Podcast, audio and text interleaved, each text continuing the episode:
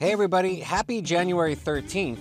And if you were born today, you share a birthday with academic and novelist Carolyn Gold Heilbrun. The famous academic and novelist Carolyn Heilbrun was born today in 1926 in New Jersey. Heilbrun graduated from Wellesley College in 1947 with a major in English. She was later an academic at Columbia University, teaching there for more than three decades. She was also the first woman to receive tenure in the English department and a prolific feminist author of academic studies. She married James Heilbrun, who she met in college. He was an economist, and they had three children. Beginning in the 1960s, Heilbrun published numerous popular mysteries with a woman protagonist under the pen name of Amanda Cross. The books have been translated into numerous languages and in total sold nearly 1 million copies worldwide. Heilbrun died in New York City in 2003.